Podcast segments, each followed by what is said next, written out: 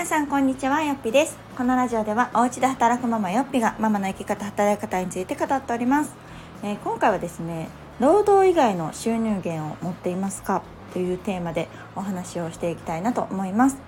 えー、よくですねあのキャリアの相談とかに来られる方でお話を聞いているともうすでにねあのお仕事はしていると。でもプラスアルファで副業を始めたいですとか、まあ、このフリーランスの方でも収入源をね増やすためにもう一つ二つぐらい何かこう新しい仕事を始めようかなっていうふうなご相談を受けることがあります。で、えっとまあ、よくね収入の柱は複数あった方がいいよとかっていう話も、まあ、聞かれるかなと思うし本当これこそもう時代が変わってねあの昔は昔はというかこれまではもう会社に勤めたらその会社のお給料、まあ、メインというか、まあ、それ一本っていうのが、まあ、普通だったと思うんですけれども、まあ、この副業のね追い風もあったりとかもうこれだけこう自分で、えー、何か発信をしたりとか仕事を作っていけるみたいなね世の中になっていくと、まあ、その本業のお給料プラスアルファの副業を始めるだったりとか投資を始めるだったりとか、まあ、国がねもうしてくださいねって言っているぐらいですからやっぱりなかなかこう、うん、本業だけではちょっと物足りない。だったりうんあとお給料がなかなかまあ上がらないっていうところもありますよね。なかなか給料がね毎年毎年こうポンポンポンと上がってくれればいいんでしょうけれどもなかなかそれも難しい。なのに物価がどんどんどんどん上がってねなんかこう額面のお給料自体は変わってないんだけれどもでもこう物価が上がっていくとそれって実質うん、お給料は下がっているというか何て言うんだろうなこう買えるものだったりとか何かこううん買えれるまあ、要はお金をチケットと考えるとですねその価値が下がっているというような考え方もできるんじゃないかなと思います。だからこそね、まあ、それ以外の方法であの収入源を増やしたいっていうようなご相談も多々いただくんですけれども、あのー、私で言うとですね私もそのことを、え、専業主婦時代かななのでもう、え、8年ぐらい前にあ8年は言い過ぎか。あ8年ぐらいか。もう経ちますね。7年8年ぐらい前なんですけれども、まあ、当時私はそのその本業すらなかったのでまあ子供ねこう産み育てるっていうことがまあ一番の本業だったんですけれども、まあ、いくら頑張ってもそれで収入が、ね、できるわけではないというところで、まあ、何かこう収入の柱を作ろうと思ったのが私の場合はまずそこで選んだのがブログだったんですね。で、まあ、ブログをやろうと思った理由、まあ、そのきっかけっていうのは本当にこう単なる趣味ではあったんですけれどもこれをちょっとこう収益化していこううん、と思ったそのメリットを感じたのがやっぱり資産的なものになるかなと思ったからなんですね。で、まあ、これまでってその、まあ、働いた分だけお金をもらうっていうような働き方しか知らなかったし、まあ、それが仕事というものだと思っていたんですけれども、まあ、そうじゃなくってうんまあ一つそのブログで言うと自分が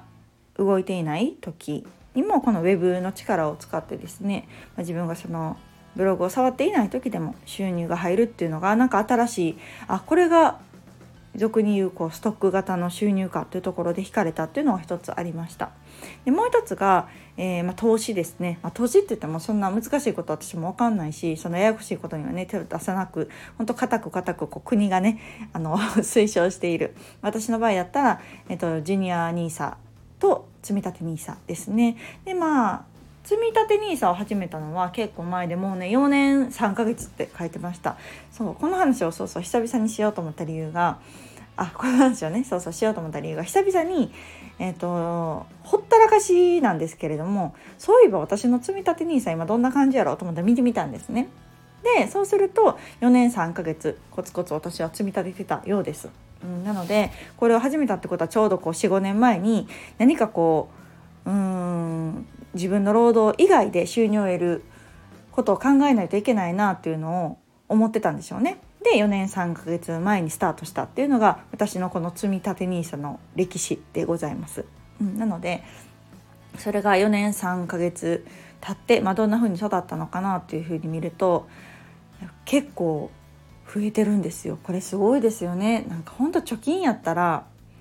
何にも増えないじゃないですかきっと今のね金利金利というのが利子って本当にこう0.001みたいななんかそんなレベルなんだろうけれども今私の、えー、実績で言うとですね、まあ、積立 NISA なんてそんな大した金額はかけてないんですよ。とはいえマックスなので年間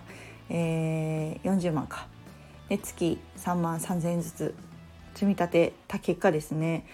まあちょっと金額プラスはちょっと一応控えますけれどもパーセンテージでいうと35%約35%増えてるんですね。これってめちゃくちゃすごいというか私は何にもしてないし本当お金に働いてもらうっていうのはよく言ったなと思うんですけれどもまさにそんな感じであの積立 NISA をま始めたっていうだけで特に私は何もしなくってもこの4年3ヶ月でねプラス35%ぐらい増えたっていうのはなんかちょっとびっくりです。うん、で、まあ、ジュニア NISA はね去年一昨年かなぐらいからスタートしたので全然まだ歴としてはそんなにないんですけれどもなんかね制度が変わってあの良くなったよっていうのを聞いてから 始めたのであの全然こんなにも増えてはいないんですけれどもでも微増でも増えてる、まあ、貯金するよりか増えてると思うとねなんかこういうやっぱ投資っていうところにもなんか怖いっていう印象がね私もあったし全然知らなかった時は特に最近まだニュースとかでねいろいろこう聞くとあのそういう怪しい投資をちょっと私もね、分からないからこそ手を出さないっていうところはあるんですけれども、まあ、こういう国がねやっていることとかは、まあ、活用していけたらいいなと思ってこの4年3ヶ月前に私は積立 NISA を始めました。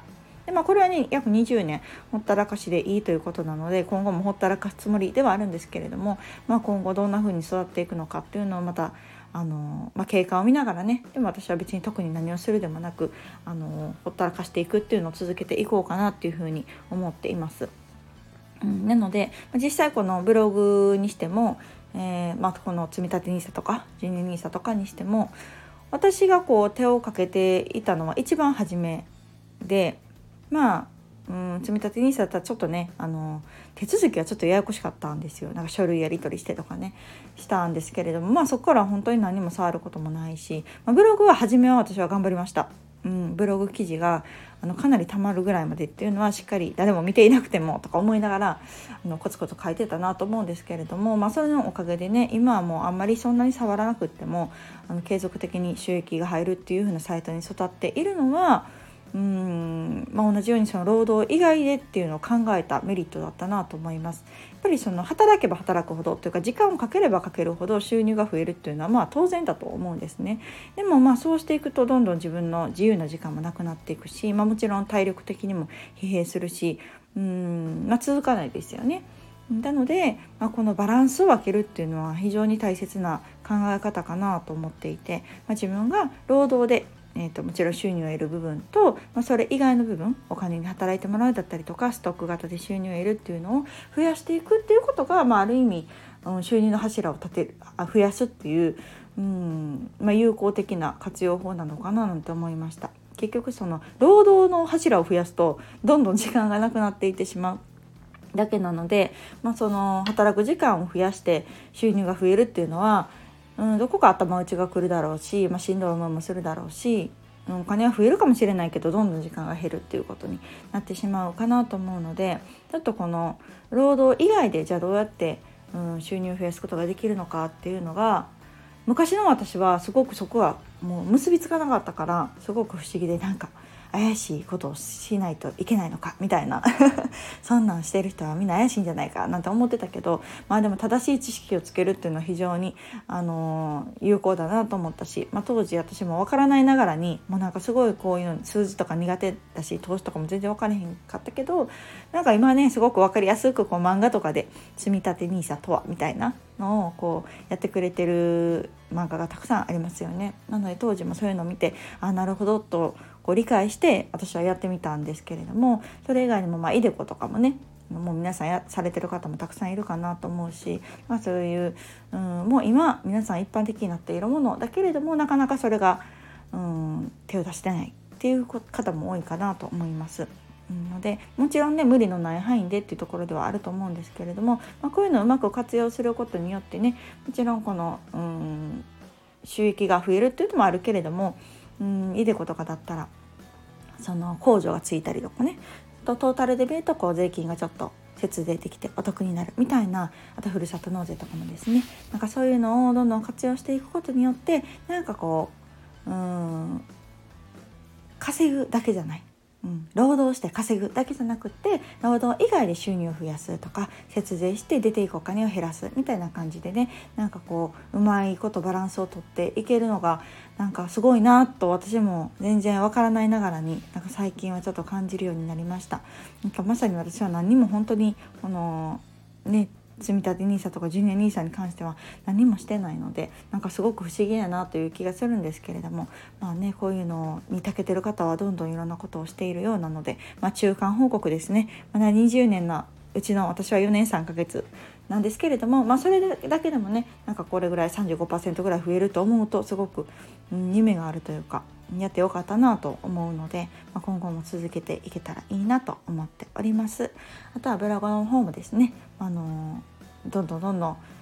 うんなんか見てもらえる人が増えたりとかすごく不思議なんですよね。なんか雪だるま式になっていって今の私っていうのはそんなに頻繁にねブログを更新しているわけではないんですけれどもこうやってこううん自分が発信して残しているものを今時を経てね見てくださってる方がたくさんいると思うとなんかあの時しっかり書いててよかったなと思うしそういうものを持っておくっていうのは一つすごくメリットだななんて感じる出来事でございました。はい、皆さんは労働以外の収入源いくつ持っていらっしゃいますでしょうか？それがちょっとね年々育つことを信じて私も待っていたいなと思います。ではまた次回の放送をお楽しみに。さよなら。